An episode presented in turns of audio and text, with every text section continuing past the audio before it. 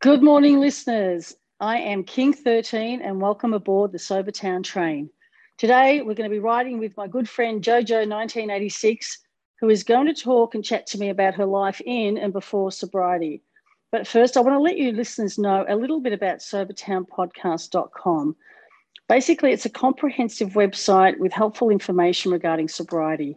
There's nearly 190 podcasts, there are blogs, there's a fantastic resources page that you can go to. We've got links, photos, and just so much more. And it is growing every single day. So basically, what it's going to do, it's not going to only broaden your education on sobriety, which it did for me, but motivate you to stay on the Sober Town train track. So please do yourselves a favor and check it out. It helped me more than you could ever imagine. I mean, I had nowhere to go when I was starting out. And even now that I'm still on this journey, seven months into it, I still go there and I still listen to people's stories. And it really makes me feel like I'm not alone. And speaking of not alone, riding with me, as I said today, is my good friend Jojo, 1986. So, how are you on this good Florida morning, Jojo? I am doing great. How are you doing, Deb? I'm fabulous, and it's really good to see you, girl. I was just going to say, you and I have spent many a Friday night together in the nicest sense of the word. We have, yes, we have. it is true. Yeah, we get together on a Friday night, just the girls, and we have our little Zooms, and it really is like a Friday night hangout. It's kind of fun, eh? It is, yeah. Alcohol free, just conversation, hang with the girls. It is, and it's a really good decompressor on a Friday night. I mean, I know how hard you work, and um, I remember when I was, you know, in the career days and just stressing, stressing, stressing, and then at the end of the week, you know, we go to the pub And that was where we would decompress. And now I've learned a whole new way of decompressing. And I really recommend to everyone when you get home, take half an hour for yourselves, no matter what you're doing, decompress. Then only then can you give your, you know, the best of yourself to your partner, your kids, your dog, yourself, as I said, your friends, whatever. But it's really important. My husband and I do that all the time. Oh yeah, you know, that's critical. You have to take care of yourself you got to take care of yourself. All right, Jojo. Now we're going to dive, dig deep into your world. Um, okay, I'm going to hand the reins over to you. Do you tell me a little bit about, you know, Jojo 1986 and how it all began and where you're at? Sure, sure. Um, I grew up in a fairly large family um, in a small town. And I started drinking at like 14 because it was there, it was available, and I didn't have much parental supervision. My parents would go away for days at a time and leave me, a 14 year old, in charge of my 16 year old brother and my two younger siblings. So, um, and then my older brother would throw parties, of course. Parents aren't have big parties in the house. So alcohol was easy, easy um, for me to get as a 14 year old. I mean, we had kegs on the back porch on, you know, Friday nights. So, um, and then it was, you know, drag racing down country roads and drinking and all of those things. And then at 17, I decided I needed to leave. I needed out and I joined the Marine Corps. And if anybody's ever been in the military or the Marine Corps, it's about the weekend parties. I mean, you, you make it through the week, and there is some drinking in the barracks on weeknights, but for the most part, the weekends are just wide open. Um, it's just part of the, or it was then, I think it still is part of the military culture. And from there, I went into restaurants. And restaurants in the 80s and um, the 90s were insane, absolutely insane. And I tell the story about people doing lines of Coke on the wait stand. And I was in the kitchen. We didn't have the lines of Coke, and Debs is smiling. So yeah, well, I, I, you know, the 80s and 90s were kind of crazy, but uh, not that they I was into the, the Coke, but it, geez, I tell you what, we pound some alcohol back. Oh, but yeah. yes, it's all about, oh, this is about you, but go on. Yeah. I yeah, no, it's totally okay. Totally okay. Yeah. Um, it's always good to know somebody can relate to your experience. Oh yeah, oh yeah, honey, I can. Yeah, that's a big part of this. So I didn't do any of the heavy drugs at all. I mean, I didn't even smoke pot. I drank, and so it was pitchers of beer on the line, and then like shift drinks at the end of the night. And at that point, like the most, the hardest alcohol for me was like rum and coke. That was it. There was, you know, not much else. So um, after that, I, I mean, I stayed in restaurants, but I moved into the management side of it, and um, went to college and grad school, and of course, got my degrees in hospitality because, hey, why not? It was easy. And of course, in college, there's drinking too. I did, I went older, but still drank and partied with my friends. And then um, when I met my now ex, he drank really heavy. And um, it, alcohol was easy. I mean, it was easy. You'd come home from work, you'd have a glass of wine, we'd hang out, we'd drink, we'd talk, and we'd drink until we went to bed. And it was just part of who we were and, and what we did. And um, I got really sick. We couldn't figure out why. I finally got diagnosed. I have a rare disease, and um, it's like one in 25 to 50,000 people have it. And my body just doesn't protect itself. And drinking makes it worse, but I never quite made that connection. And I got really sick, and my ex couldn't handle it. And my drinking started to spiral at that point, and his drinking started to spiral. So it was a bad, bad combination and we ended up separating and then divorcing. Um, once we started that process, I moved, I don't know, 400 miles away basically, and um, started a new life. And when I first moved here, I hung out with one, I stayed with one of my girlfriends for a few months and I really didn't drink and I was okay. I didn't, you know, have too many problems. We drink once in a while on weekends, but it wasn't the heavy pounding my body with it. And when I got my house, that's when that's when I totally started drinking, um, really heavy. And I kept it kind of like a secret because I realized that something wasn't right and that other mm-hmm. people didn't do this like I did it. And probably about a year before I started on my sober journey, one of my coworkers confronted me and you know came in my office closed the door and and I just flat out denied everything. Nope, nope, not a problem. Don't know what you're talking about. Mm-mm, no, mm-mm. other people might do that, not me.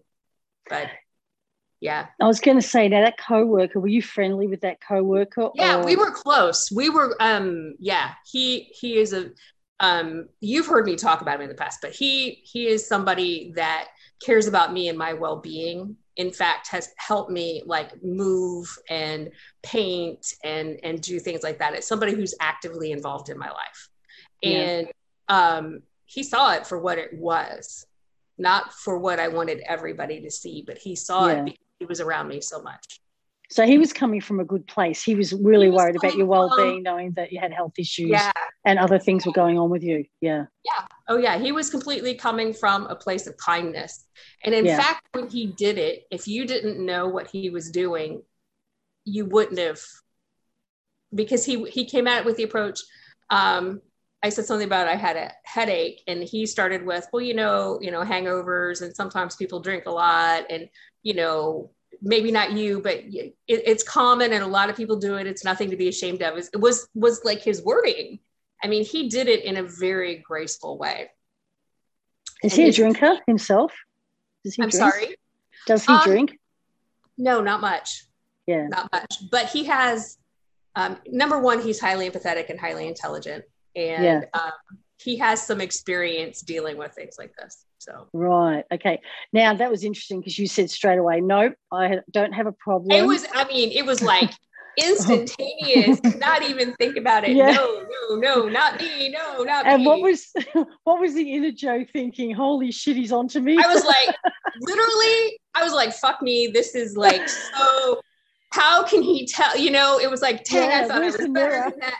Yeah. Oh yeah. I'm like. Oh, If he can see it, who else can, you know, was, I mean, yeah. I was, oh, I was shocked and appalled at that point. Yeah, I really was. So basically he planted the seed, I think, did he? Was that the first real um, seed that someone had come to you? I knew, I knew, because I had bought this book called Almost Alcoholic. Yeah.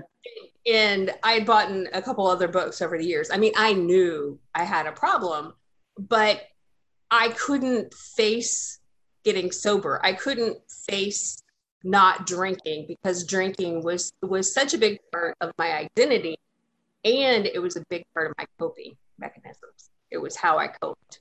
And when you start that young then it it is a very ingrained it's it's just ingrained into you completely.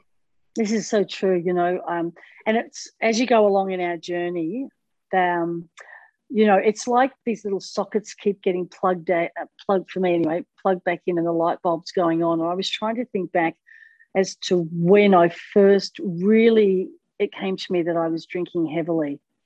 And I'm starting to put that together too. That's why I asked you if that was the first time, you know. And like you said, going back to the history of your childhood, 14. 14. You were, I don't know if you want to expand on it any more about why your parents weren't around and. Um, I can't really talk about why they weren't around, but let's right. just say there's a book, and I'm going to recommend this to anybody out there who had a rough childhood. It's called Adult Children of Emotionally Immature Parents. That's beautiful. And God. it takes, there's a list in there, okay? There's this list in the book, and it lays out the traits or part or the type or different parts of an emotionally immature parent, right? And it says yeah. if your parent has one of these, one of these, your parent is emotionally immature, right? One of my parents was the entire freaking list.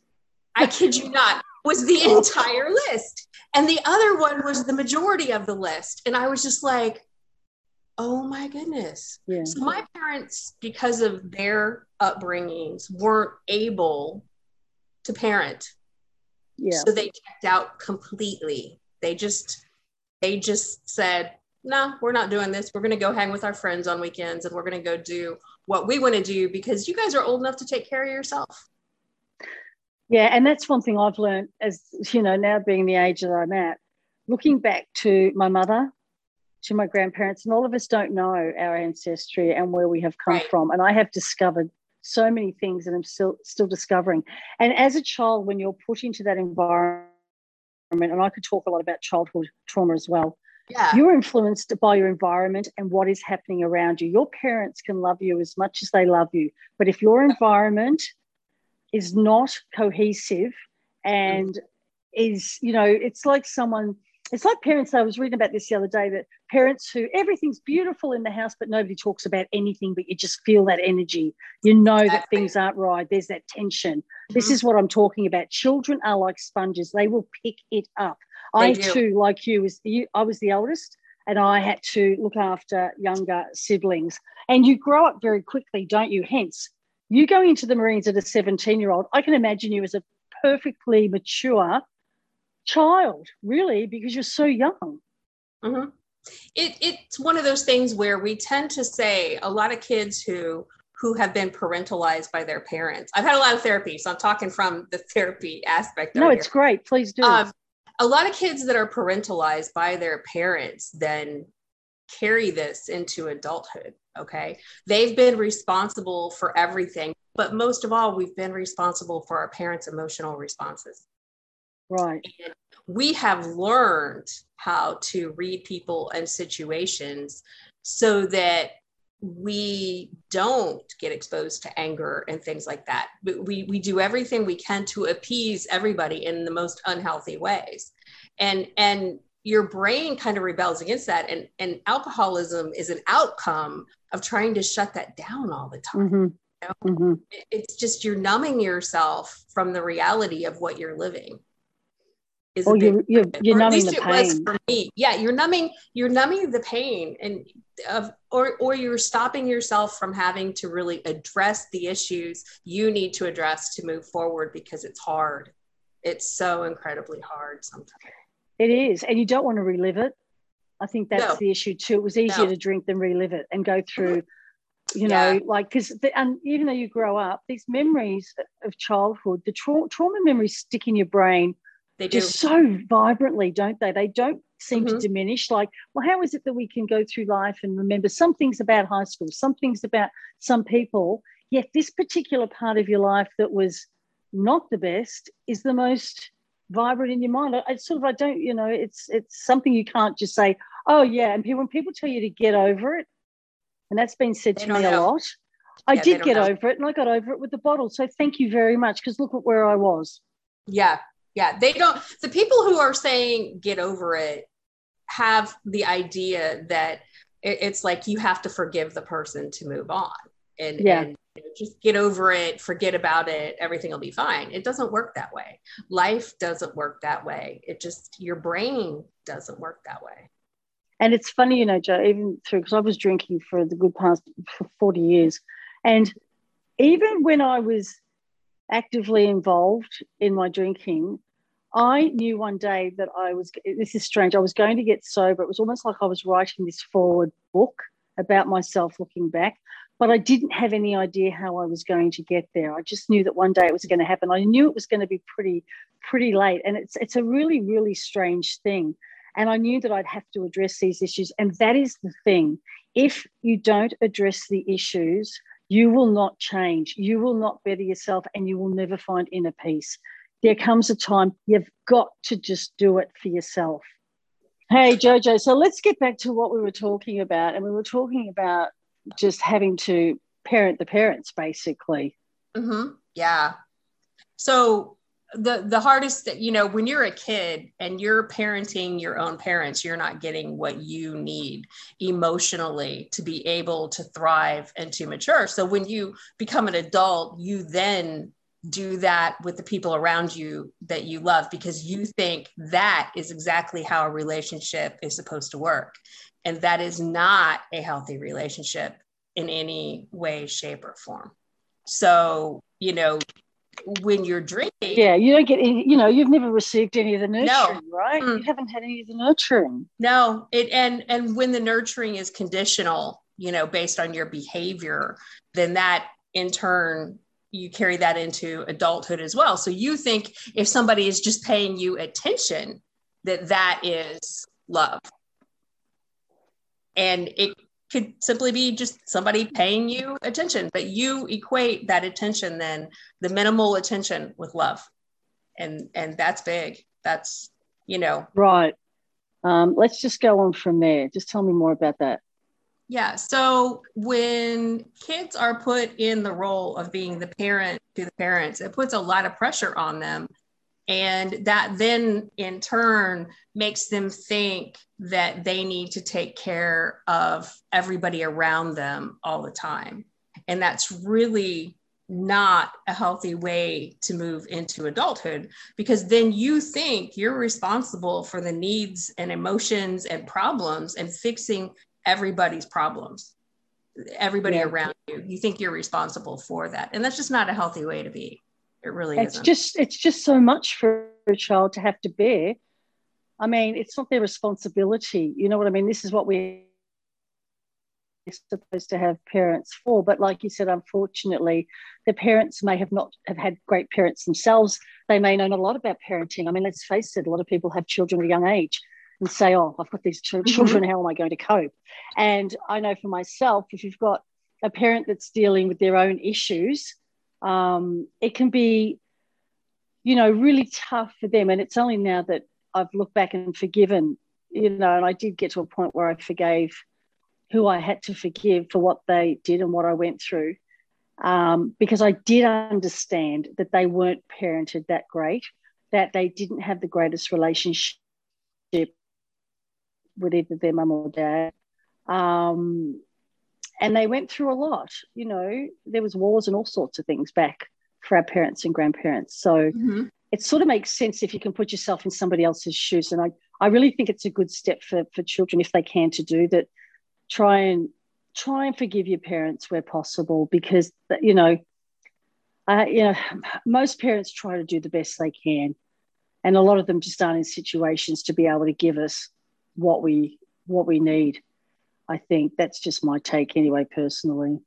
Yeah, I know. Um, with me, it, it's yes, I understand where they came from, which helps me understand why they did what they did. But what I've learned as an adult is we can choose not to be that way.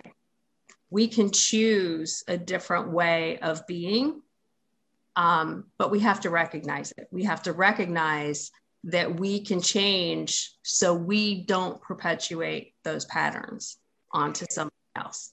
That's exactly right. And I mean, the thing is, you know, if you feel angry about it and you really have had some trauma in your life, and there are traumas that are, you know, mm-hmm. really impossible to want to forget your parent for, right. I totally get I totally get that. It's going to yeah. take a lot of work. And some parents who are really, really do severe things and maybe not worth forgiving. Um, if it's intentional exactly. and they know what they're exactly. doing and they're of sound mind, well, mm-hmm. hell no, you know, you're better off not not even going there. But I'm talking about the parents who may have substance abuse issues, who may be in the grips of, you know, poverty, who may not be able to hold jobs because of their substance abuse issues or whatever it may be. I mean, if you're talking about things like child abuse and I'm talking about physical, that's a whole different story. I'm not talking about that at all. I'm talking about things that they just weren't high functioning at uh, mm-hmm. and didn't do anything about it at the time because let's face it, you know, I think that sobriety now is becoming more at the forefront of, you know, this generation.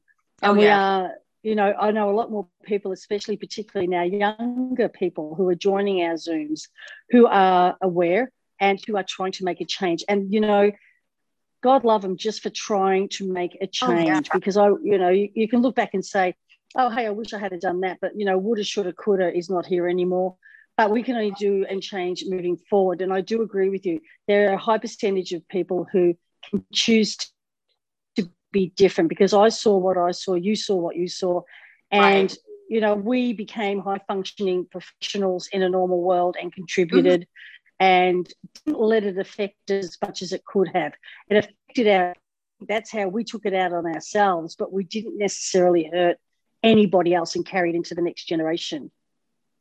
Yeah, I think um, you know everybody has their own unique life story, and everybody has a different experience um, of, of traumas from their childhood or issues from their childhood. And it's a case by case, you know, um, I can't judge anybody whether they choose or not to, you know, have relationships with their family based on things that happened in their past. And you're right. right. For some yeah. people, some people, it's a flat out, I can't have you in my life. And yeah. That's, that's yeah. exactly what it is. So I, I always just try to have an open mind when people talk about, you know, their families, because I know I just know, you know, and yeah, I'll give them grace. Everybody gets grace. Everybody. And just qu- quickly, I just want to touch on your siblings. How are they? Did they? Did any of them just turn out to be totally highly, you know, um, well, highly of contributors of society with? Yeah. Oh yeah. I mean, my my brothers, all three, um, amazing you know amazing contributions to their communities and and you know they've built businesses and and done just absolutely amazing things um, but they've all dealt with depression and adhd and mm. you know mm. there are drinking issues as well for two of them and one just doesn't drink he caught on he caught on in his 20s he caught on and he just said you know i'm not drinking that's it i don't mm. drink um, mm. but you know the others have had issues and and it's one of those things where it's familial. It, i mean i have uncles i have cousins that that are all in the same boat and we watched it growing up too. So you know alcoholism is is a family affair. It really it really is unfortunately. Yeah i grew up the yeah. same issue watching uncles and aunties. Fortunately my stepfather didn't drop a touch of alcohol and i think he was one of the the wiser ones too. Mm-hmm. Although mm-hmm. um, you know he lost his mum earlier from TB and he had it himself, but he never drank, and I think that was probably something that did appeal to my mom when she met him, because my oh, biological yeah. father was so different. And they do mm-hmm. say that whilst they can't pinpoint it, there are certain genes that do obviously, hey, because that's how we were programmed, do right. you know go throughout the yeah go throughout the um you know different stages of of production in family and even with personalities. And so that's why it's really good to know what, you know, your family history is if you can. Mm-hmm. Oh, yeah. Especially medically. Um, and to know what your predecessors have, you know, passed on from. Um, well, it's good to hear that your brothers are doing well. I mean, yeah, my young, my, my younger brother's fantastic too. He was too young to know. He was only two years old when this was happening to us, and I was sort mm-hmm. of six years my, you know, younger than I am. But moving on, when you became a Marine, I think, oh my God, I think about 17 joining the Marines. Yeah, 17. That's, yeah. yeah, that's such a big, big deal for such, what seems like such a young lady. So tell me how child. that came about. Yes, you were. I was a child. So I I started thinking about the military. I actually had a high school guidance counselor and mind you, I, am intelligent. I, I, got a degree. You know, um, I had a high school guidance counselor tell me point blank that I was not college material. And so my what parents, does that even mean? What sorry, what does that even mean, Joe? Like it means it means that, that, she she didn't think like I said, should I be taking college prep classes? And she said, well, you're not really college material, so don't worry about it. Hmm, okay, all right. Well, so you got to remember, this is the '80s. This is the '80s. Yeah, no, no, no, yeah, and, yeah, and okay. So, you know, so you're told that is like I don't know. I think I was a sophomore in high school at the time when I was told that. And so I went mm-hmm. home and I told my mom, and she goes, Well, you could like go to community college, but we're not paying for anything. And so, right mm. then and there, college became out of my reach. You know what I mean? I didn't understand about scholarships or anything.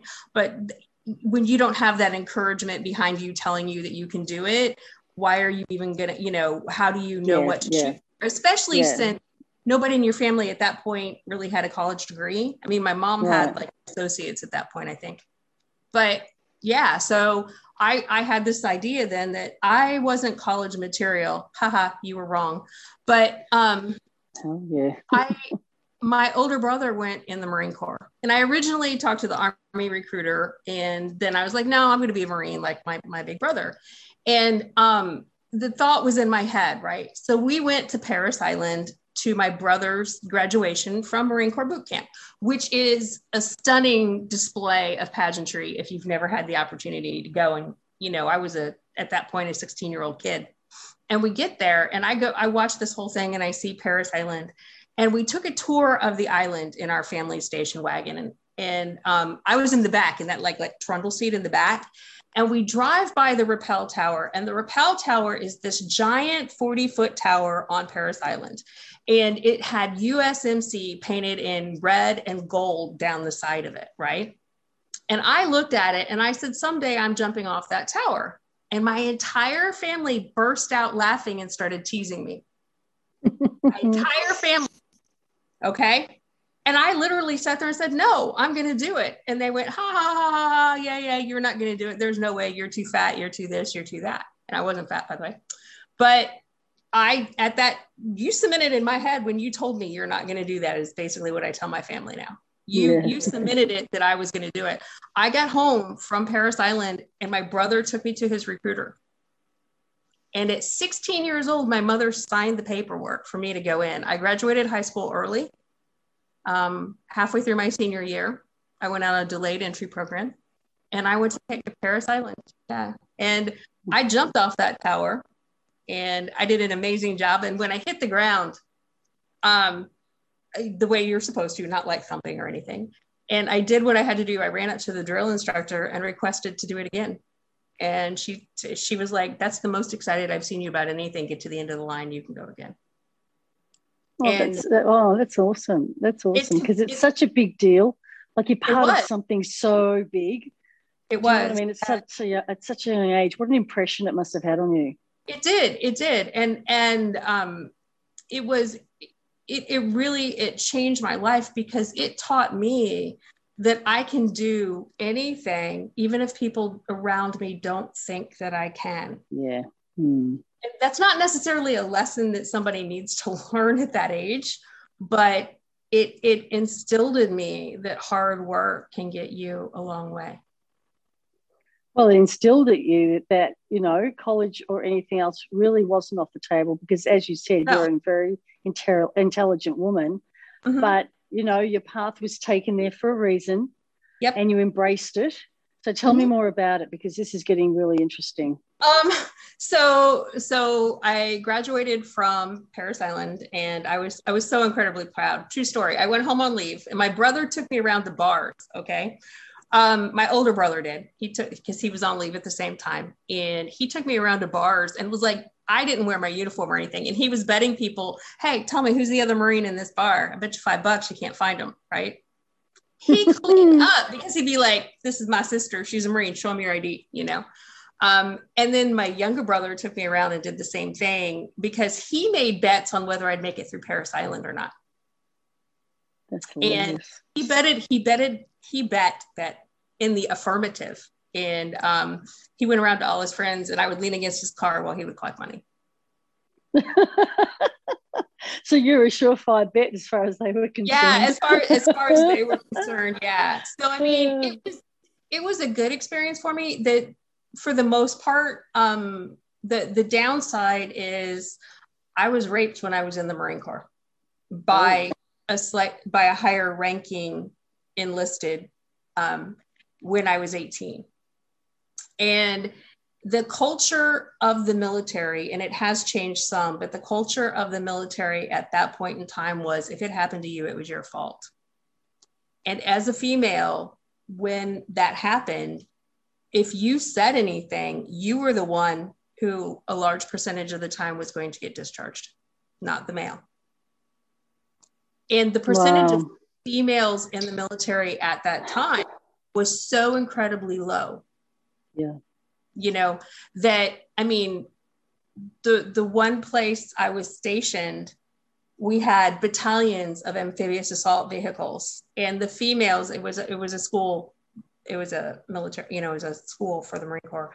Um, the we had one quarter of one barracks floor okay and they were four stories we had one quarter of one barracks floor for females out of i don't know 20 plus barracks buildings. Mm, they just say power numbers. Mm. yeah to give you an idea. And i'm going to be honest the majority of men i served with were just amazing young men and open doors and, yeah. and all that stuff you know yeah not, yeah. But but um yeah. And and that changed my life a lot. It really did. Um but looking back on it, you know, I know it wasn't my fault. I know it. But if I ever bring up bring it up, I still have people ask me this many years later, what were you wearing? What were you doing? And all that stuff. And it, it really led to a lot of shame inside me. And a, a lot of the reasons I drank were were because of that shame. I mean, my drinking got heavier after that incident. After that happened to me, my drinking escalated. And, um, you know, it ebbed and flowed over the years, but that was one of the big issues that really pushed me to drink because it was escape. It was an absolute escape. Yeah. And look, being in the minority as far as gender, mm-hmm. were you then fearful that this was going to happen to you again? it was weird. It was almost like people knew without knowing because all of a sudden, well, this I is my point. Yeah, yeah, because I never said anything to anybody. No. I I didn't say a word, and it was really weird. I'm getting kind of teary eyed now. There was a like a, a cadre of my friends who, at that point, decided to protect me, and after that, I never went anywhere alone until. Well, that, that's good. That's good. I'm glad that they ran. You know, you know that they were there for you yeah, they didn't know what happened, but they noticed a change in me. I think is is the bigger thing. And and you know how sometimes you know things without knowing things too. But the, yeah, I had yeah. a, a, couple of the females, but mainly there were a few guys who just just stuck with me and and kind of protected me at that point, which I really so, needed. I was I was barely 18 when that happened. I know, and the thing is too, you had your brothers there. Would you not tempted to just tell them or you just thought no i've got to just because you've heard i've no, heard a lot about this thing happening but i haven't you know what i mean but today no. people are talking about it sorry yeah yeah no so i was active duty my brothers were in ohio my other okay brother all right was yeah. in california and um, i was you know way far away from them yeah, and yeah. no i wasn't tempted because i was so ashamed literally after it happened, my brain shut down and I took that mm. memory and I stuffed it, right? I just, I stuffed it so far down that I, in effect, kind of forgot about it because I had this great feeling of shame and this feeling that it was my fault, right? And so I just stuffed it down and I really didn't deal with it until I was in my 20s and um, going to grad school. And I was waking up screaming every night with nightmares. And that forced me to really start a journey in therapy to learn to deal with trauma and and to learn to deal with things. It didn't cut down on my drinking because I never admitted to anybody I was drinking. Mm, you know, they'd ask mm. and I'd give the oh, I'm just a social drinker thing, you know.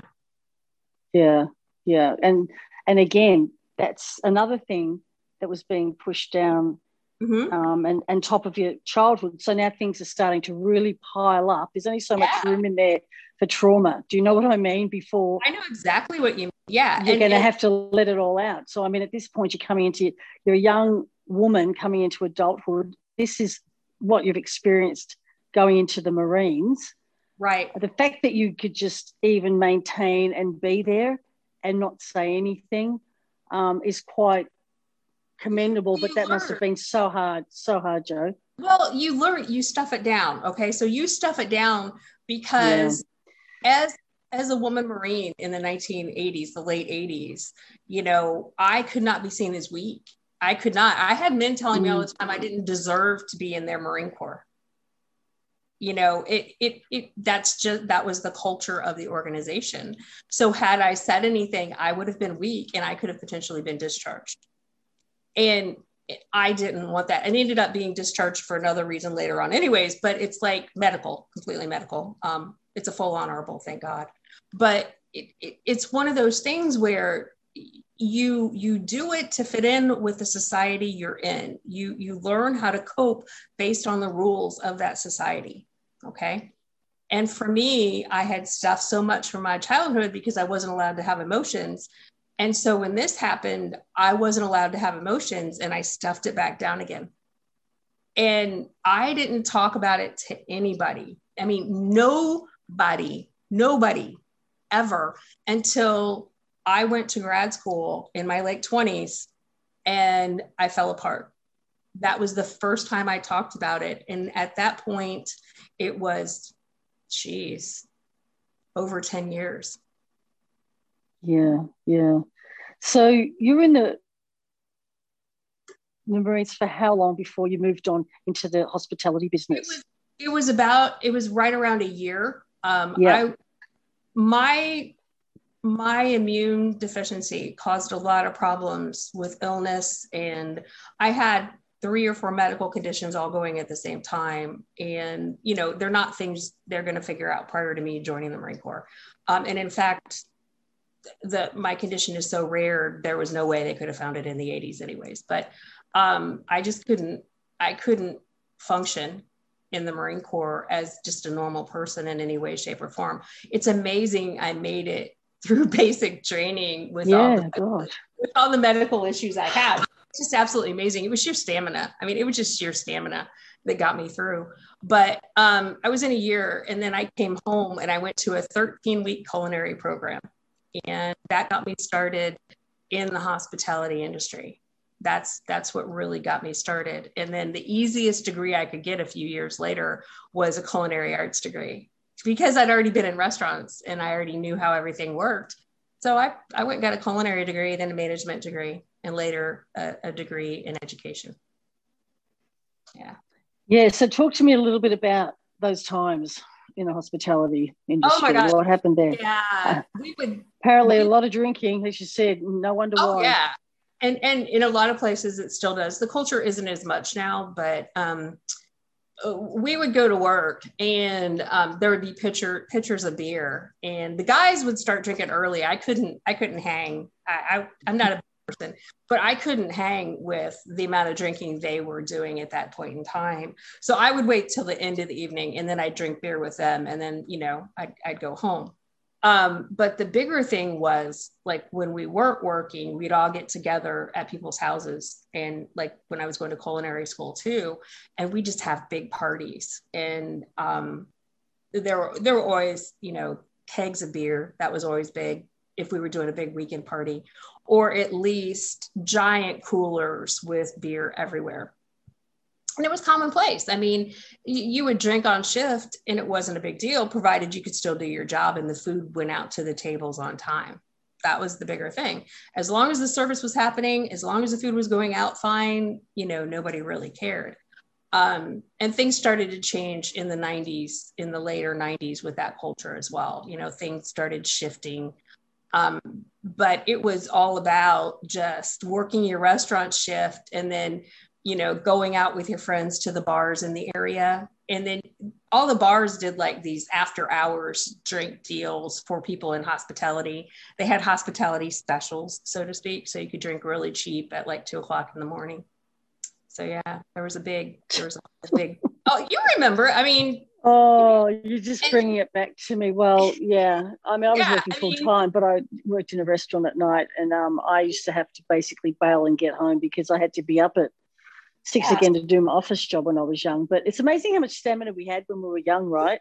The thought of it now just exhausts me. it does. No, it does. I there is no way. There is no way I could do that now. Absolutely, absolutely no way. Mm-mm, no. And what's crazy is when I was in grad school, I had a roommate who was a full blown alcoholic. I mean, full blown alcoholic, and I couldn't handle living with her. I had to go get my own place because it was that bad. Mm and I saw it. I mean, I saw it firsthand, and that still didn't stop me from slowly working on that thing. Yeah, it's interesting, you know, because you saying that brings back to me people that I worked with, because being in sales, you know, it's a very high sort of mm-hmm. drinking environment. You know, everyone does their sales calls, does, you know, what they have to do. They're all stressed out, especially in the advertising business when I was in Yellow Pages. We had a sales room or floor of about a hundred of us and everybody right. was doing the same job in different you know you, you did it by suburbs so everyone would come back do their their ads and their paperwork and then the pub was just happened to be a couple of doors down and everyone it was just you didn't even have to say it you could just walk in there any night after work and there was a crew there and then we'd mm-hmm. be back to you know back to the job in the morning but it's frightening because during that time we had managers and mm-hmm. because sometimes, you know, we would go on trips, there was end of year trips, and there was managers and salespeople who just could not handle their liquor. There was one no. girl, she would drink and she was not of this world. I don't know what planet she was on. She could barely walk. She'd fall mm-hmm. all over the place. And I can remember going to her place. She was a young girl, and it was uh, the first time I've ever seen a bottle of frozen vodka or doesn't freeze really in the freezer. Oh yeah, that, yeah. That was the only thing in her freezer at her place, and I thought, oh, this poor girl's got such a problem. And she was really bright. She was really good at her job. And I wouldn't have had a clue had I have not witnessed it. Yeah. Yeah. And that's, I think, I, I think that's it. I mean, there are people who figure out, you know, that we're drinking that heavy or um, that it's escalating and they can tell something's going on, right? But how many people watch us and just see it happen and and don't do anything because they don't they don't know us well enough or they they don't know how to address it or they're not comfortable with it you know how many people you know watch us go through this because i yeah, know it, took me a while to get up the courage to go to her and say you are drinking way too much you need counseling you need help you know it's true. And, you know, in a work environment, all these people, you wouldn't, during the day, you'd hear things. And even mm-hmm. with one of the managers, she was really, really bad. And there was probably about six or seven, you know, pr- managers for people on the road. And then we had telephone sales managers. But it was when we got into social situations or, as I said, trips away, my God, they you think, geez, these people, you know, but during the day, they were totally professional, high right. functioning, like I've said before. And that's why I want to touch on this that people do not realize it's like our secret golden, golden secret that only we think we know. We present this facade at work um, of being totally functional. We rock up in our suits with our hair done, our makeup on, we go about our day, we get good results, and go home and hit the bottle or whatever. And no one knows because you turn up exactly the same way the same day, yeah. you know, the next day.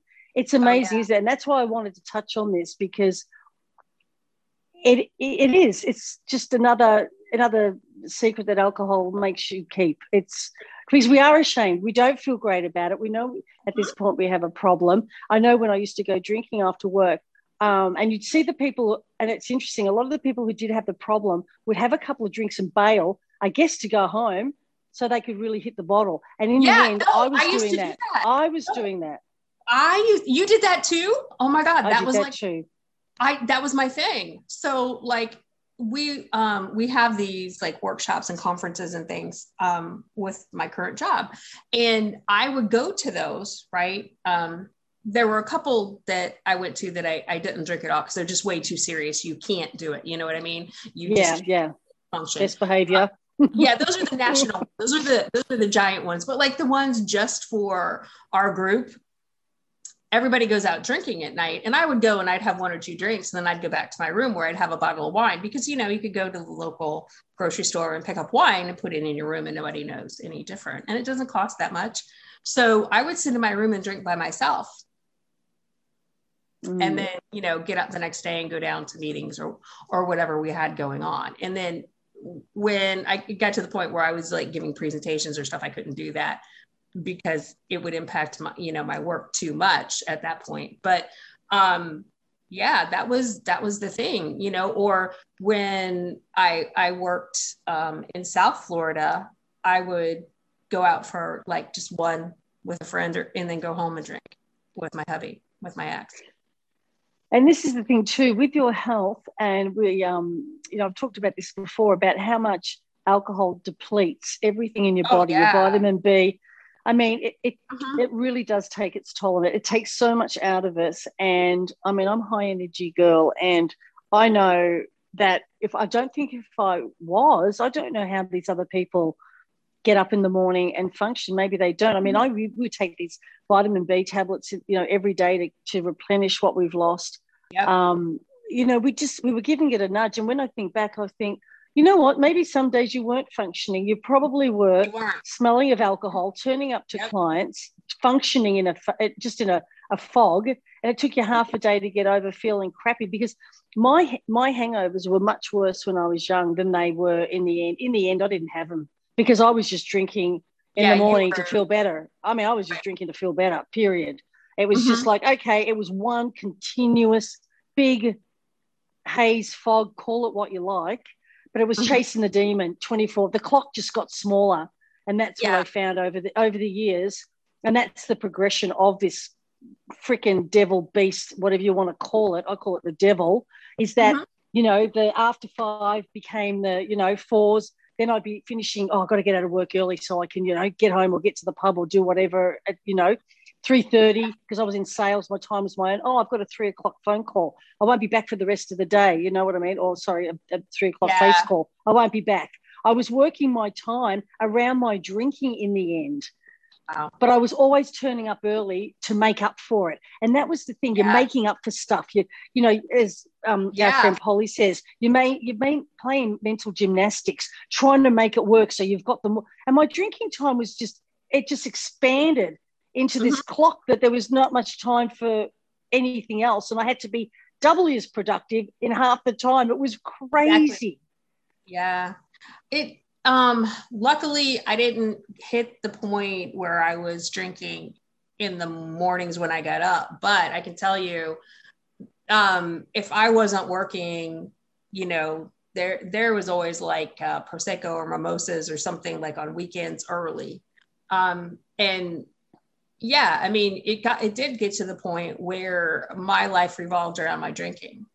And I didn't do near the fun stuff that I do now. It was about my life was about my illness, my drinking, and my job. That's it. I had I had no other time for anything or anybody. Mm, Yeah, and my drinking started. I've got to admit, more so in co- the morning stuff and it's not my husband's fault, but he said, Hey, honey, I think that scotch might help you with the viruses and COVID. So I'm like, oh, Yeah, okay, that's a good one. Thanks for that suggestion. So, you know, I would yeah. have coffee and a dash of that in the morning, but I never did that whilst I was working. After yeah, the earliest I would drink at work was a lot of a lot of customers' lunches and clients' yeah. lunches, and I would do it on purpose. And I had clients that would just want to go to lunch with me, but I basically had to write the afternoon off and blame right. them. Yeah. Um, yeah. Because, and a lot of the time it was their fault too. They'd keep me there. But again, I could get away with it because it was a, a client that was bringing in a lot of money. Exactly. Yeah. And that's what spoke. The money spoke, right? So I was I was at that. But when COVID hit and I was home and I wasn't working, that's when things got really, really serious for me. Yeah. Like semi-retired. Exactly. Yeah, definitely. Um, So getting back to those restaurant days, now you, I know that you've done a lot with yourself as far as your career goes. So, so yeah. let's move on and see what happened after that.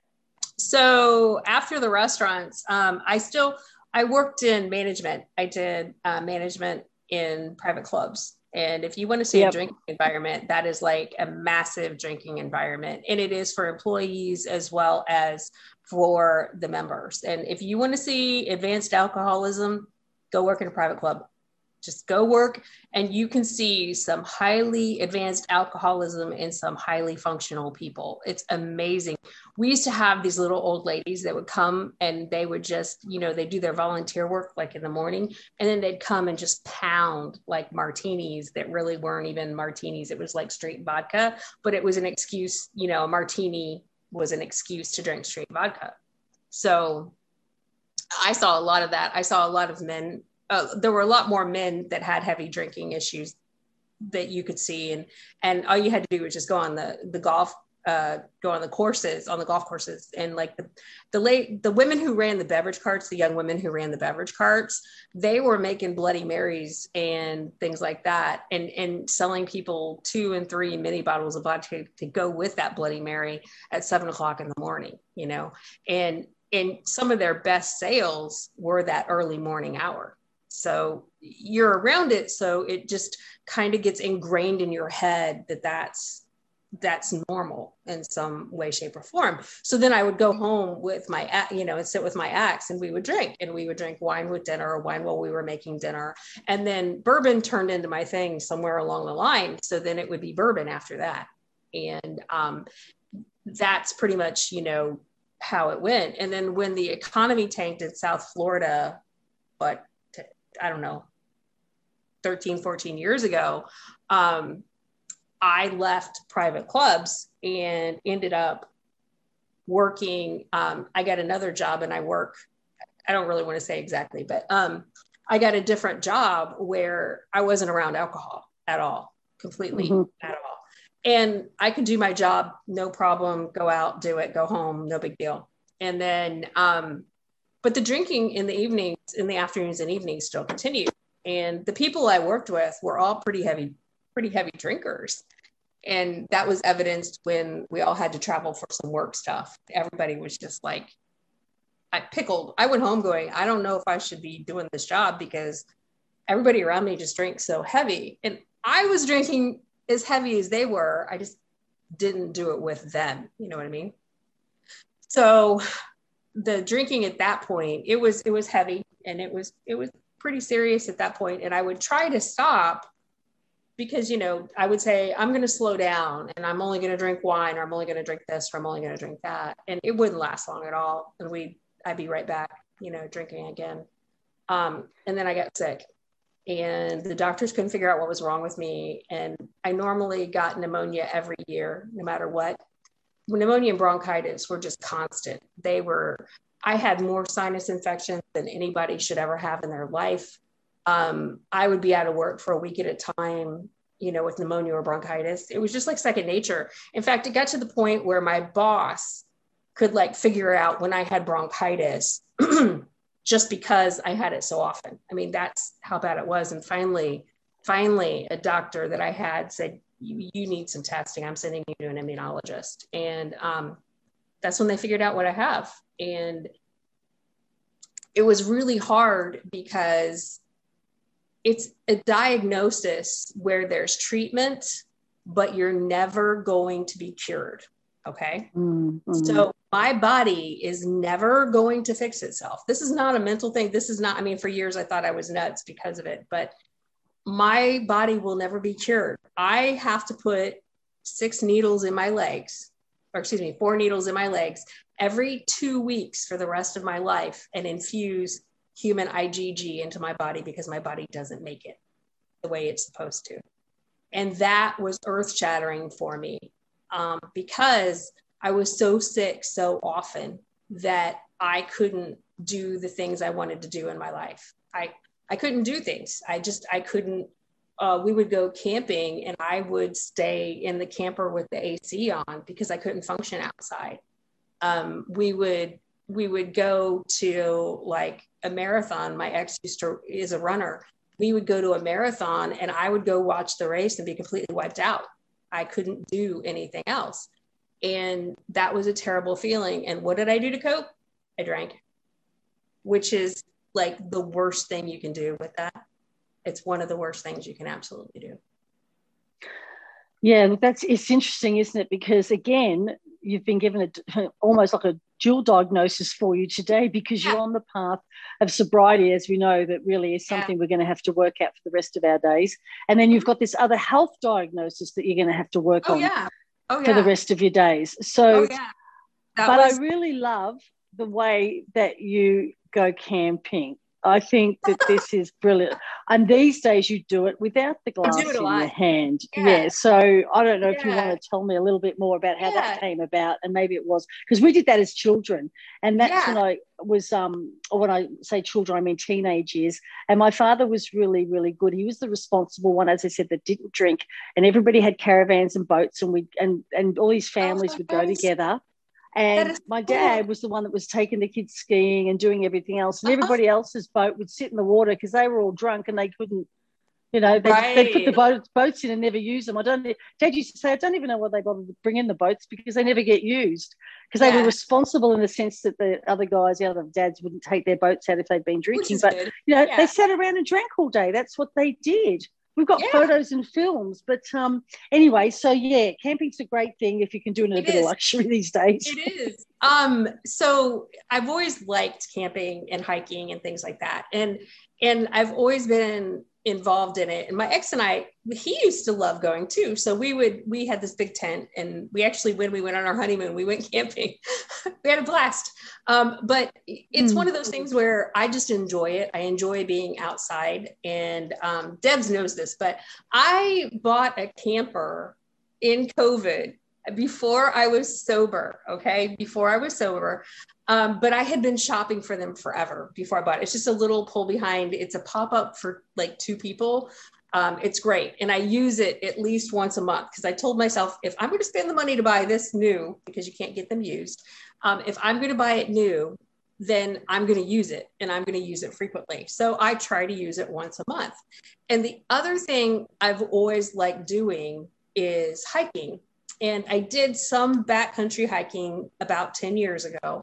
And I bought equipment and everything. And I got to do it a couple times and then, you know, no more opportunities. And then I was drinking and I was sick and life, and I didn't get to do it. So now I'm slowly um, starting that again. And in fact, I ordered a tent yesterday, a lightweight hiking tent specifically, so I can do that this fall and I'm going next weekend to um, to go camping and try out my new tent without my little camper. So I'm going to go and spend Labor Day weekend in my new little hiking tent and you know play with my gear and see what I need for maybe a three or five day trip coming up sometime soon. So it's something that um, it gives me great joy and it's a challenge for me. I do it alone because I am immunocompromised. And I did take a person camping with me once and they were drinking and that was a flaming crash burn and die. So so that is not mm-hmm. that is not something that's going to be occurring again um, in the near future.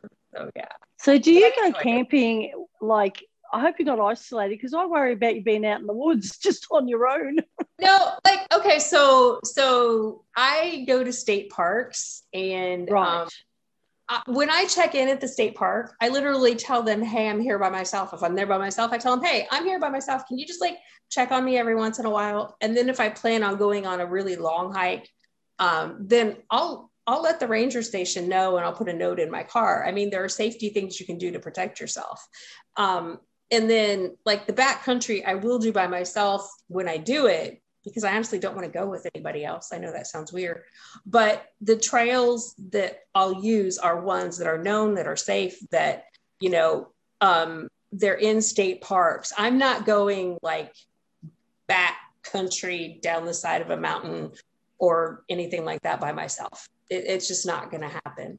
Um, and the what the, the two things I've done to help myself in this process is um, there's there are courses called Becoming an Outdoors Woman. I haven't done them for years, but they're great courses.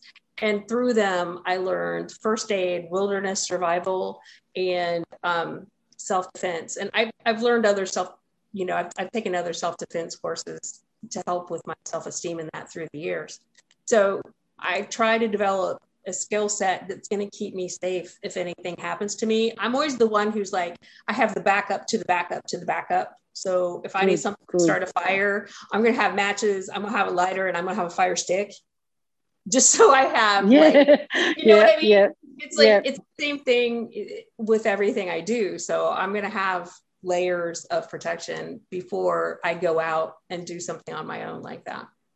Yeah, good. Because I want to get you, um, you know, security system, a, yeah. a security guard that will look over you, uh, some flares. Uh, I want, you know, I want yeah, no, outside lights of your tent. I can't. I just think sitting in the bloody tent in the middle of nowhere, I'd be scared shitless for the whole night. No, I think um, the weirdest, like the weirdest thing I had happen um, was when I was younger. It was actually in an active state park, and there were people around, and this guy was like he was just creeping me out. You know how you get vibes about somebody? Mm-hmm, mm-hmm. He was mm-hmm. completely creeping me out. And I remember, I remember I lasted one night before I left. He creeped me out that much. And I literally slept with my um oh shoot, my insect repellent spray, you know, that you put on. Yep. Um, yep. I literally slept with that by my side because I was like, if he's coming near me, I'm gonna make him blind. And it was after that I started researching like the wilderness survival skills and, and how to take care of myself as a female if I'm going to do things like that alone. And that was years yeah, ago, absolutely. Years ago. Yeah. You've got to. And I want to get you some pepper spray too, because guess what? When I was I in real some. estate, no, in Cali- I already have it. Good girl. Yeah. because we would open houses for four hours at a time in California. And so yeah. I'm in this house, whatever. And but mine was a pen. It was a pen and it was terrific because no one would know. I felt like a spy. I thought, ha ha, you don't know, but I know. you come near me and you're going to cop it, sunshine. Yeah. Uh, no. So it's like, I, I know that you're very prepared, Joe, and I, I really love that about you because you're a super intelligent woman and you know you do enjoy it but i think it's great that you've got the luxuries of your camper because when you go camping you have to take so many things like everything you know you yeah you do and my little camper it's teeny it's so teeny um, for those of you who don't know, I have this little thing. It's called a Coachmen Clipper. And it's got a full size bed in it, but it's got a sink with hot and cold running water. It's got an outdoor shower. It's got a little porta potty if you want to mess with the porta potty. Um, and it's just, it's a great, it's got, it's got heat and it's got AC, plus it's got a grill that hooks onto the outside. So it's got all these amenities um, that you get with a bigger camper, but with, I can tow it with my my Subaru. So I am thrilled to have it. And it works really well. I have found out it works in snow and it works in exceedingly hot weather both. So um because I've tried it. Yeah. It's amazing the way they design them now, isn't it? Yeah, they just yeah. can put so much into them. Yeah. Like um I've got friends, I'm just getting off topic here for a minute, but I've got friends who've got a fifth wheeler. It's 40 mm-hmm. foot, they're in Vegas and that it's got like I'm not kidding you, two fireplaces, two bathrooms. Oh my god! A full yeah, a king size bed, a full kitchen when you come in. It is brilliant. Like and they, they said they had this big house and they said, hell no, we, we just love it. We just love it. they've got a great big truck that one day they're going to tour in it. And they were uh-huh. thinking about buying a house, but they've decided to stay in this fifth wheeler, and it's awesome. Yeah, oh, so yeah. I mean, and I, I know the fun that we had because as I got a bit older, you know, dad dad, who was very, very strict with me, eventually let me take some friends to our, you know, stay in the caravan. Mm-hmm. We had the annex, you know, so the boys could stay out there and the girls could stay in the caravan or however right. it ended up being. And um, you know, it was so much fun. It, they're just so yeah. fun because you're forced together, you're communicating a lot, and it's you just do things and you know, I mean, you like doing it on your own. Everyone's different. I, I always like to yeah. sort of be around people, but it makes me feel a bit safer, I think. Um, but it's a great thing that you do on your own, considering the health um, issues that you do have. You know, the fact is you found some joy in your camper, just like our friend Dottie Pot has found in her Can Am. You oh, know yeah. what I mean? And she's got no, health issues too. It just goes to show you life actually really does get better when you are sober. It does. And you're not debi- as you know, you're not as debilitated as you, I guess, want yourself to be. You can find something enjoyable to do. And it doesn't have to be these things that we've suggested. No, it doesn't. But there are enjoyable things that, you know, you can go back to living like you're a kid again and enjoy some things, you know, that you, you haven't mm-hmm. done for a while. Yeah, I think with me, I tend to push myself way too hard. I have very high expectations. Oh God, you too, huh? And, yeah. Oh okay. yeah. Oh yeah. It I hear you. I hear you. Yeah. Um, and I know a lot of people who have chronic illnesses, um, it, it's a fine line we walk. It's a very fine line because a lot of times society tells us that if we think it, we can do it. That's bullshit when you have a chronic illness because we can right. think it, we can try to do it, and we can make ourselves a lot sicker. You know. Yeah. Um, yeah. And and then you have to find where that balance is for yourself because I follow a woman um, on IAS, Souks, and she goes kayaking and she she does all these things and she also has chronic illness.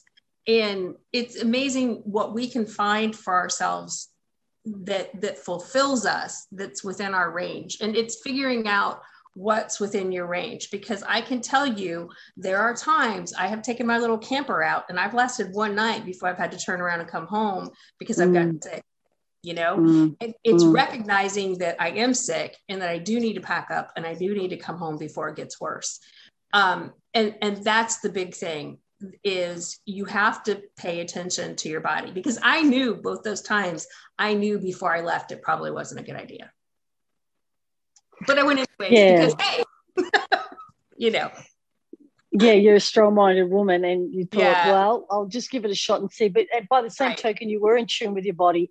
You realized that once the symptoms were getting worse, turned around, went yeah, back home. And, but it doesn't go, it just goes to show you trust your gut first, girl, about everything. Trust your gut. You have you to. know. So then we move on to is this the same job that you are in now that you were talking about um, just before? It, it's well, I'm working for the same people. I've just right. I have worked my way up. I have worked my way up. I started out in the field and now I'm, you know, running part of a program. I think that's one way to say it. Yeah. So now yeah. I have now I have uh, 23 people that work for me. Right. And before I was, you know, out in the field. So, uh, yeah, it's been a it's been a progression over the last 13 years. Yeah, well, I know from talking to you, you're very, very good at what you do. And this is where I, it comes back to you've got your health issues. Now, mm-hmm. this is a totally separate thing because now you've got mental stress issues as well, being responsible yeah. for 23 individuals, plus probably more, give or take, yeah. in the background. Yeah. Um, and that's a lot to manage. It really, really is. You and I have talked about this off uh, mm-hmm. off sober off the Sobertown train, but because you're dealing with all these personalities on any given day and with COVID and all the challenges that have happened, mm-hmm. um, particularly just, you know, people's mindsets have been affected. I mean, everybody oh, wants God, to yes. keep working and, and keep the bills coming in. But mm-hmm. like you, I always felt responsible for my staff and yes. wanted them to obviously make as much money as they could because they were doing sales my staff were so mm-hmm. the potential was you know as much as as many sales as they could get was the more you were going to get rewarded Unfortunately, with that though comes um, a bit of dishonesty along the way. You know, oh, they yeah. weren't always ethical in their process. And again, you have to be very sharp to watch these foxes because they're pretty cunning. Some of these staff members, I love mm-hmm. them, but I and they knew it. You know, they would. I actually used to put money out there as incentives to keep them honest. So they, because if it was coming out of their pay packet, then they would that would drive them to be dishonest. And I'm talking about not in America or Australia. This was actually in Hong Kong, and Hong Kong rules themselves on money. They just money, money, money. That's all they care about because it's a very expensive wow. country to live in. And they live in like one of my staff members in a one bedroom flat. In fact, it wasn't just one; a lot of them. They had 16 um, 16 family members who were sleeping on the kitchen floor, the bathroom floors. So we don't really know how lucky we have it. We really don't know. I've seen a lot, a lot of um, a lot of poverty and a lot of people who live in circumstances that we look mm-hmm. like we live like kings and queens. So that's something to be grateful for today, just to have your own bedroom. You know what I mean? No, it is. I understand. Yeah. So how do you find you balance your health with your your mindset? What do you do to keep all that in check? Because the stress, as we all know, is going to really affect your body and again deplete you of the energy that you well, so need to conserve. So, so there's a couple parts to this. I want to talk about my my employees real quick. I have the best staff anybody can have. Okay. Yeah, that's terrific. They know they know about my illness. They understand my illness because I've been very open and upfront about it mm-hmm. and they are very responsive when I'm not well. and they are more than willing to step up for me when I'm sick because I step up for them when they need it. It's a mm-hmm. give and take, and I am very proud of them. But they will also tell you I will push them when necessary. It's um, I can't be successful if they're not successful. Relationship is how I how I look at it. So when I Just get right. sick, when I get sick, I have support from my work team. Okay. And they're amazing about it because they understand what it means. If I get a cold, that can be a week on the couch for me. Okay. Yeah. Yeah. Exactly. Whereas when somebody else gets a cold, they sniffle their way through the office and I, I lock myself in my office and don't let them in. Um, that so working from home for me is very isolating because I'm not in an office and I live alone. That's the harder part for me. So for me, part of the balance is in understanding that I have to reach out for people for that connection. And mm-hmm. that I, I am I am really bad about it because I have really bad ADHD. And one of the parts of that is something called object permanence. Well, there's also relationship permanence. So I forget people exist when they're not in front of me. Okay. And it's it's it's common for people with ADHD, and it makes it very hard for you to maintain re- relationships with people who are distant and um, it, it's an act of of effort for me. It's it's a serious effort for me to stay in touch with my friends. So IAS has been critical to my success. It has been absolutely critical. I found it the very first day when I dumped the alcohol. I found IAS and I started reading and I posted and posted why I needed to be there. And IAS came through for me like gangbusters. And then when I was like somewhere around that two month mark, a little before that two month mark, Corinna reached out to me, Dottie Pot. She reached out to me, and then Polly took me under her wing in the uh, in the hen house. And those two women, by doing that for me, um, helped save me basically. So part of my balance, I check in every morning on IAS and in our hen house. I check in every day. Um, because I stopped drinking, one of my friends is no longer drinking and she's on IAS now. And, um, you know, the, it's affecting my, the sobriety is one of the things that helps me keep balance. So because I'm not drinking, I can face things I couldn't face before. So I go to therapy every two weeks. That helps me maintain my balance. Talking to my friends and trying to maintain relationships, that helps me. Like my best friend is in New Jersey, and we actually set times to talk now to make sure we talk. Mm-hmm. Um, once I understood what the issue was, then I told her, and she's like, "Oh, we'll just we'll plan on it then," and that helps. So with me, what helps me stay balanced are simply having the relationships and maintaining the relationships. Because when I'm sick, I need support. And that's when I need it the most. But that's when I was always afraid to ask for it. I wouldn't yeah. ask for help. And the ladies have been unbelievable when I get sick. I mean, they are just right there. No, you're right. They're absolutely fantastic. This IAS community yeah. is just um, oh, I haven't heard anybody say anything but you know it has no. really helped them because as the wise old gentleman who I love and I could call him old because I love him dearly, um, Chef 56 says you know connection is the opposite of addiction.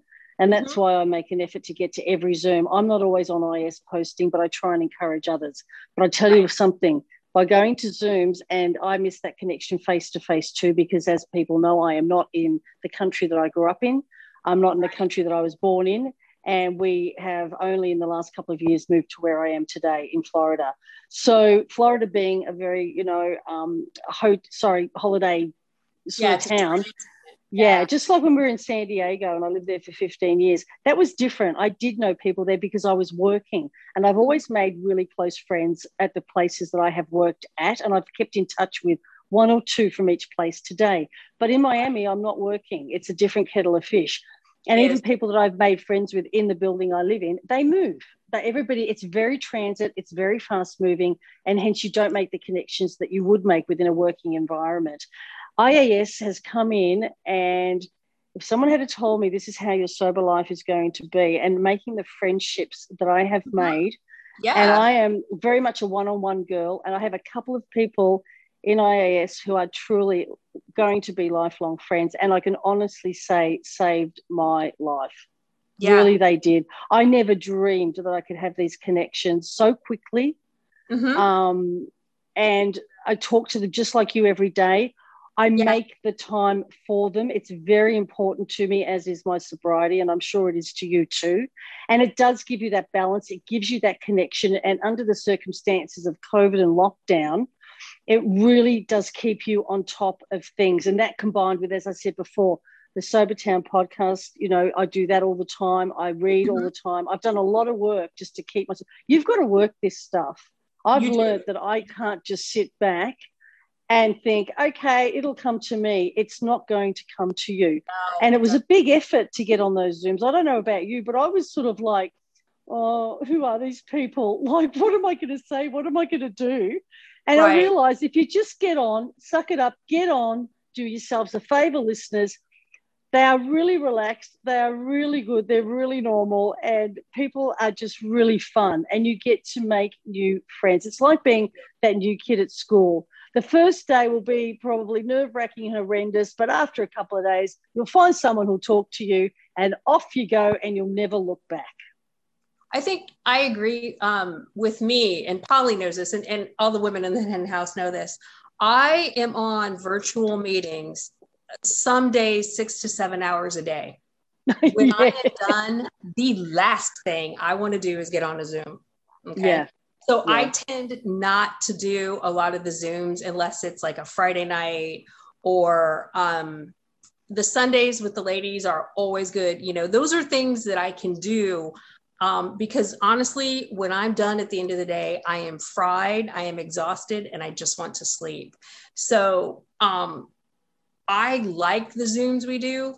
And the ones that I, I have been on have been really good. And sometimes we're there for hours just you know, chatting, which is really, really nice. So when I have energy and I haven't been totally beat up by my day, you'll find me on them. But for the most part, I'll only hit like two Zooms a week.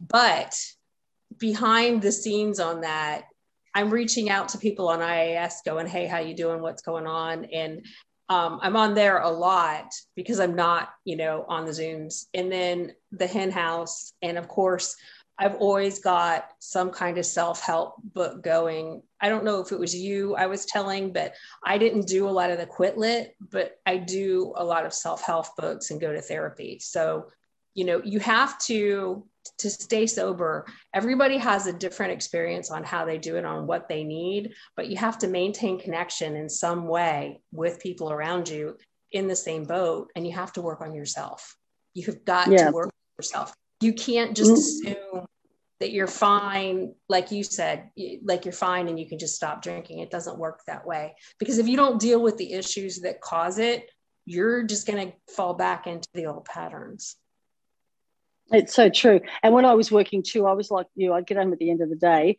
and all I wanted was the bottle and no people. I didn't even want to talk to anybody. yeah. And I um, yeah. I had lived with um because I actually didn't get married until I was 40 for 20 years I had roommates and I had roommates who were either older than me. I lived with one of my managers. I mean, mm. I was surrounded by people who were either the same age or older than me, had similar similar lifestyles and guess what we did? dinner parties, drinking, people over every night. Exactly. So my yeah. whole my whole thing was, oh, I've left work at work, but guess what? Even the work people within social people, or you know, I mean, it was just one thing ran into another. But I didn't, as I got older and I was managing more people, because I was just an account rep at that point. I was an advertising rep. That was fine. The responsibility of other people was not my own.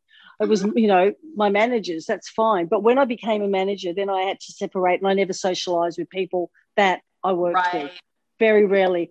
Um, and I can remember my manager even swearing me to secrecy and saying, look, I don't socialize with my staff. You have to keep this between you and I. And to this day, we're really exactly. still good friends. So she made a good decision. I'm glad that she um that she did decide to take that pun on me.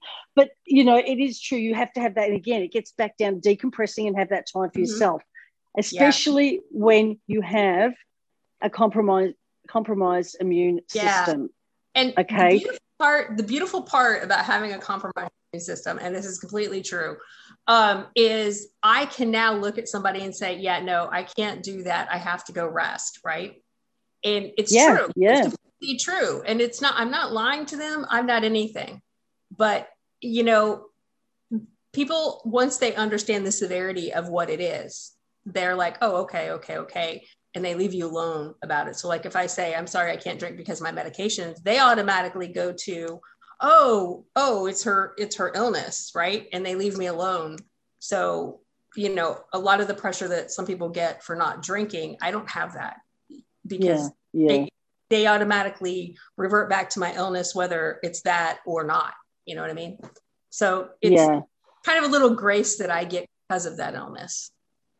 Yeah, and I can hear your body saying right now, thank you, Joe, for giving that demon and devil away. Yeah. I mean, the fact that you've done that, and when I see you on Zooms, you mm-hmm. always look really healthy. You know, it's like, It's like, and yeah, again, this is not, yeah. this is not a, this is not something that these health issues that you have are not something that you can always No. visually see. you can't know? see it that's and that was one of the issues like when i was really sick people would tell me i mean i would be sick as hell and people would tell me well you don't look sick. I mean i had a doctor Yeah. i had full-blown pneumonia right? And i was really pale. And he literally said you don't look that bad but we're going to get you some chest x-rays just to be sure. And then they're like oh yeah by the way you have pneumonia. You know? And it was shortly after that they figured out well, it was actually a bit after that. They figured out what was wrong with me. But I, I remember I got to go back to my GP, my old GP, and go, uh, yeah, I remember you said nothing was wrong with me. Here's a list of everything wrong with me. And by the way, I'm severely immunocompromised. So all those times you told me nothing was wrong and go home, I was sick, you know? So I look completely fine the majority of the time, but no, it's one of Yeah, those but you're not the one sticking four needles into yourself every two weeks. Yeah, every two weeks. And sitting, y'all have seen me sit in my chair with my little pump for Yes, four I hours. And I'm know? like, I'm like, here's my oh. pump, you know. Oh I- my god! I'm just like I just oh you tell you what, Joe. I'm glad it's you and not me. I mean, I'm not glad it's one of those things where But it- you, yeah, that's your life. That's that is your life. life, and you've don't have a adapted. And yeah, yeah. I don't have a choice. And it's one of those No. things where if I choose not to do that, I don't want to cycle back to where I was because that was a miserable place to be. It Yeah. really was being that sick all the time. And yeah, I still get sick a lot. Yeah, I do.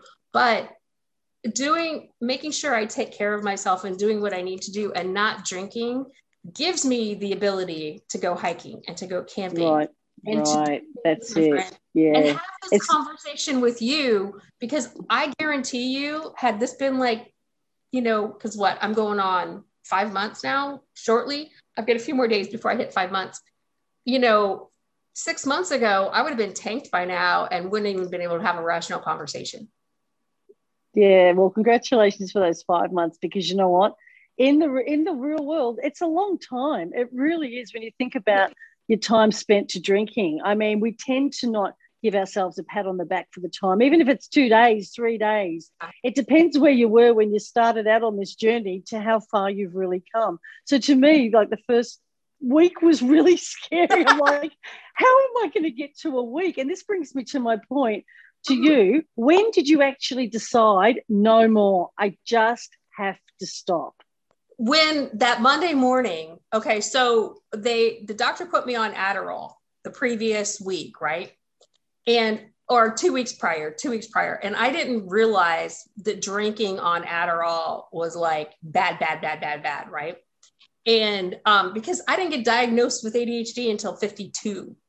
So Wow. um, yeah. Oh yeah, you live your life like that. Um, so I took the Adderall on whatever night, you know, whatever day, and then I drank on Thursday and was so sick Friday I couldn't work. And then I I literally drank uh Friday evening, Saturday all day, Sunday most of the day, because one of my girlfriends came over and we had Prosecco Sunday, where I make brunch and she brings three bottles of Prosecco for the two of us. Mhm. And um, we had Prosecco Sunday. Then she left, and I continued drinking after she left. Okay. And Monday morning, I woke up, and mind you, I tried to quit before. I really did. I tried to, I tried everything. And Monday morning, I woke up and I felt like death warmed over. I could barely see. Everything was blurry, mm. and I knew I couldn't call off work again. And um, I was like, "What the hell am I going to do?" And I remember laying in my bed, going, "You're still drunk." And and I was like, "What? What are you doing? You are too old for this. This isn't.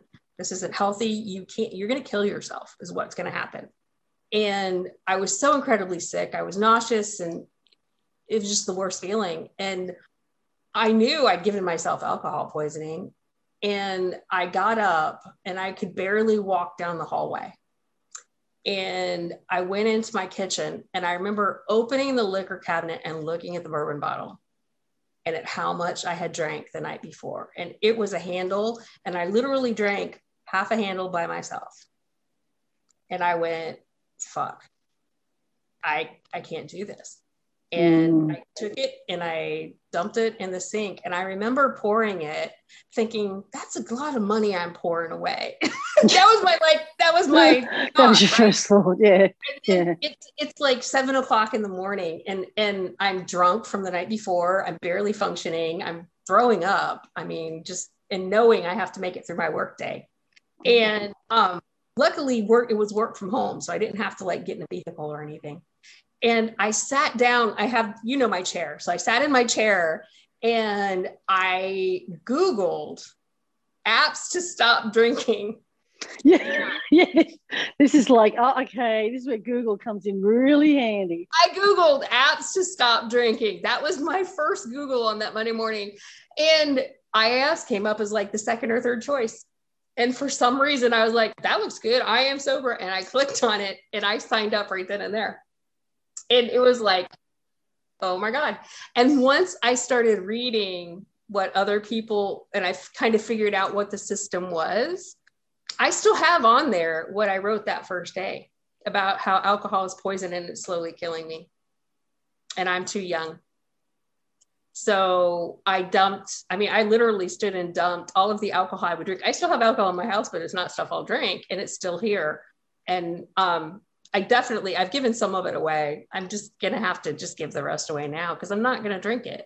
But yeah, so that was it for me. I I just decided I can't live like this. I, I can't. I was waking up at two o'clock in the morning or three o'clock in the morning every single morning, sweating and anxious and nauseous because my body was going through that alcohol carb crash it goes through. And the anxiety was just gut wrenching it was just absolutely gut wrenching.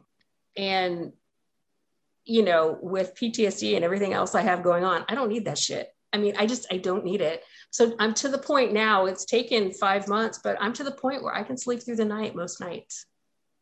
I still, every once in a while, I'll still wake up, but almost most of the time I can sleep through the night now.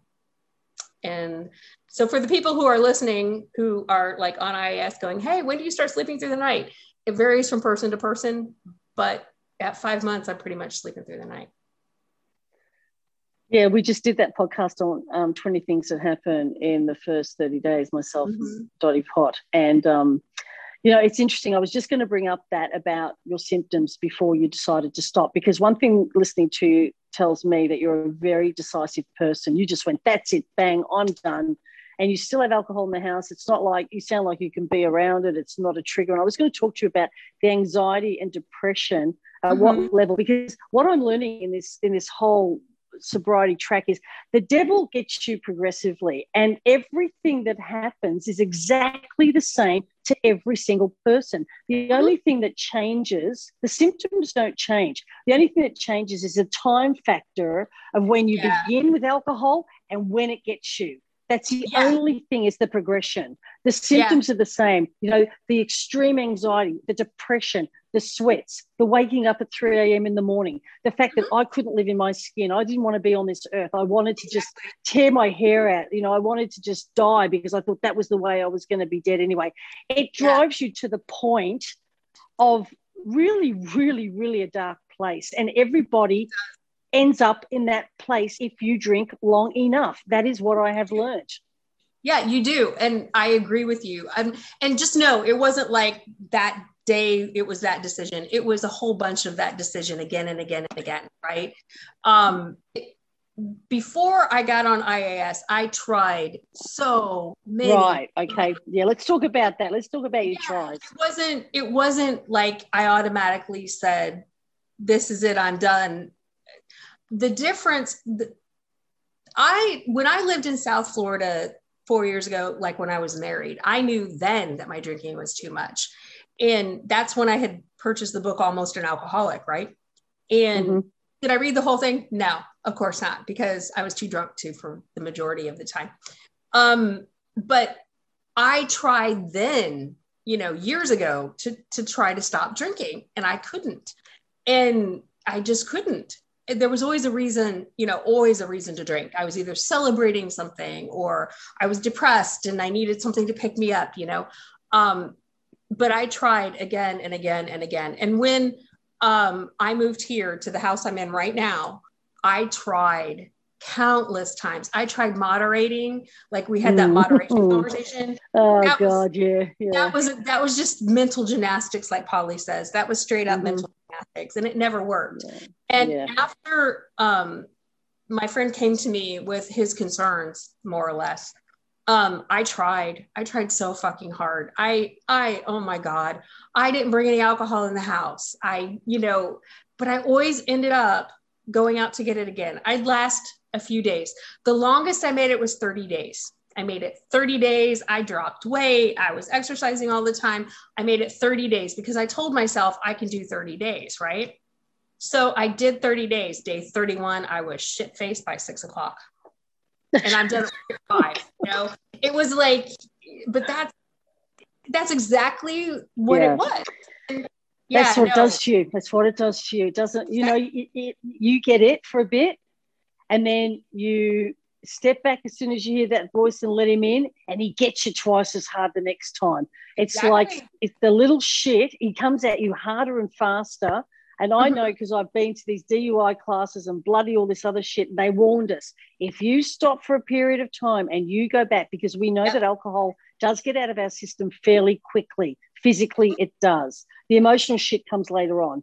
But right. it, that bastard comes back and it comes back harder. As soon as you, t- you pick up that one drink, it is not going to even end well. It's just not. No, no. So I'm terrified. So I think one of the things that's keeping me sober is the fact I'm terrified because I know, I know for a fact if I pick up one drink, I mean, uh, on IAS a couple times I've jokingly said if it's one, it's six, or if it's one, it's eight, right?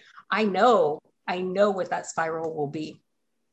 So yeah, but that's that's brutal honesty, Joe, and that's really really good that you know that that that is it. something that you have accepted and a lot of this mm-hmm. that we're on is about acceptance accepting ourselves accepting that we do have an issue with alcohol accepting that we cannot moderate um, god bless those if somebody can can give me the secret to moderating tell me because i've not found one person and in the process and you do have to learn for yourself everybody is different we custom design our sobriety and our path in our own way to fit in with our lifestyles but at the end of the day this particular issue does not change for anybody. No, and, no. you know, it will, it's, it's something like you said, you have um, health issues that you have to live with. Now I have a health issue I have to live with because exactly. it will kill me if I go back. Exactly. And it will. And I think, you know, once you hit that point where you understand, because like the first month for me, you asked me how, you know, what was your first month like? It was a freaking blur. I'm going to be honest. It was a blur. Yeah, okay. I, after you yeah. asked me that, I went back through my IAS post and I didn't post anything really of any substance on my timeline until I hit like the two month mark. Because it was mm. all you know it was i'm not feeling good or or i've had a rough day or whatever but i didn't have anything with like any real insight until i hit like that two month mark. And that's when things started really clicking for me. But that's also when i told my therapist. And it's also when i got hooked up with corinna and polly and you guys. And it's also when i started becoming really honest about my drinking because until then it was still like this hidden you know my friends didn't know and and now my close friends know i've told them you know i'm not drinking here's why i'm not drinking and and like part of them were like i had no idea yeah. and you know but it wasn't until i started getting honest that things switched You know what I mean? It's like it was like that's when the switch turned turned it on and and things really started changing for me. Yeah, and I remember years ago, my mum she drank and then she stopped in her forties. As I said, my stepfather never drank, and my sisters are normie, and so it's my brother. But you know, the thing is, mum said to me once, you know, darling, we are worried about you because here's the thing with you: you start and you cannot stop. You don't have uh-huh. an off switch. You're, you're all you're like a yeah. bull, yep, you're, you're bull in a china shop. You've never done anything by halves. It is your personality, and you treat alcohol exactly the same way. Yeah. But I always I would start and I'd drink. Well, I think mainly I would drink a lot quick. And so I would always yes. stop at a certain point at night because I thought I've got to have work. So I had a cut-off point that I would stop drinking, and I always got a lot of sleep. And to this day, I think it's the only thing that saved me, even if I got that sleep till 3 a.m.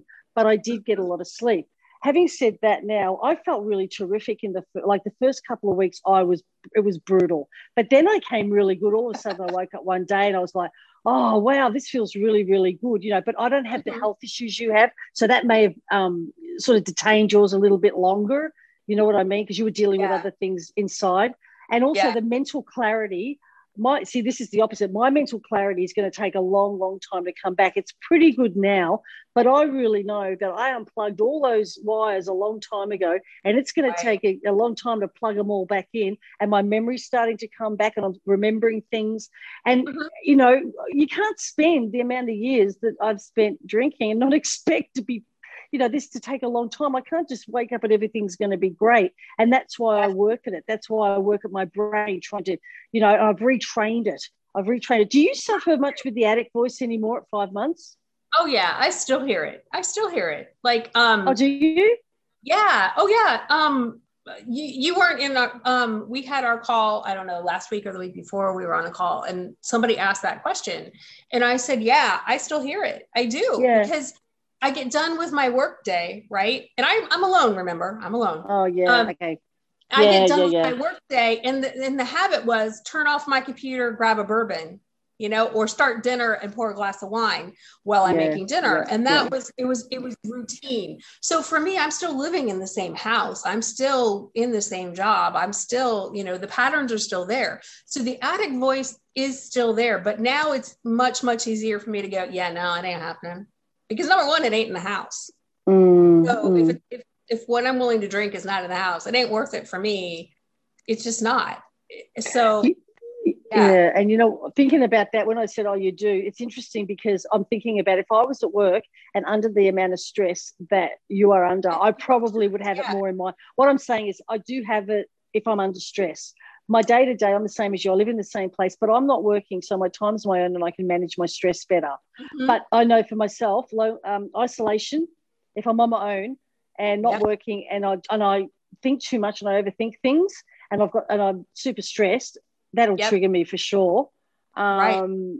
So yeah, I just don't get it as much, just simply because I don't have that stress in my life as much as I used to. So it's a very interesting point there too, Joe. yeah. yeah because that's my biggest and like honestly when i'm exposed to certain things about my family that that will stress me too and that and Gosh. i'll hear it but like the the remainder of the time i have hobbies and i have things you know that help keep me busy yeah. if it gets too bad i get on ias and i start saying nice things to other people about their journey and that always that always makes me feel better you know what i mean because i know i'm not alone and and other people are in the same boat and it's terrific to know that it's like our our little friend, our little friend Rag says, you know, it it's always in your back pocket. You can always oh. pick up your phone, you can get on IAS, you can reach out to somebody. And this is what mm-hmm. we're saying to your listeners. If you feel that, if you feel that voice, or if you feel uncomfortable, you're feeling itchy, reach out to somebody, talk to somebody, yeah. get on IAS. Because I tell you what, I can waste. Oh my God, no wonder why I, I never sleep.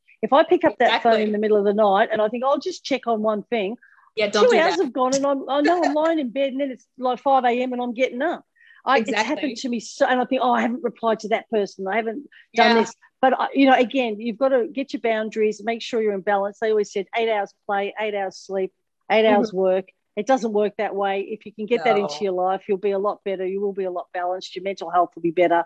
You'll physically be stronger. But you know, it's a hard thing to do because I think in today's world with so much technology and we're just so bombarded um, with anything. You open up your phone, and how many messages and things do you have?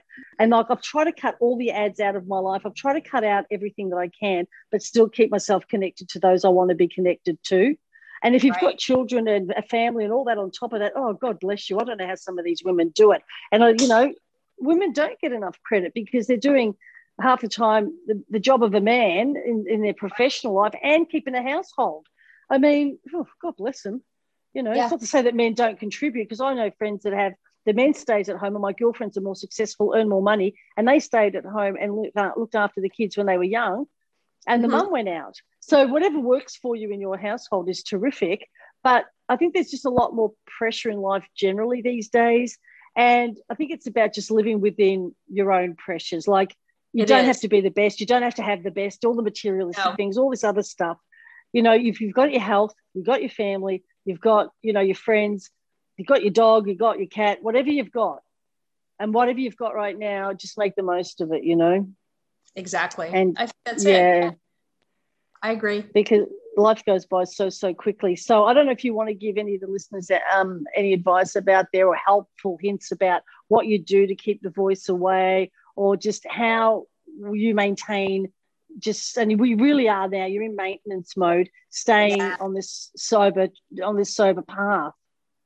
I would say i would say polly always says connection is the opposite of addiction. Yeah yeah. And that that is definitely true.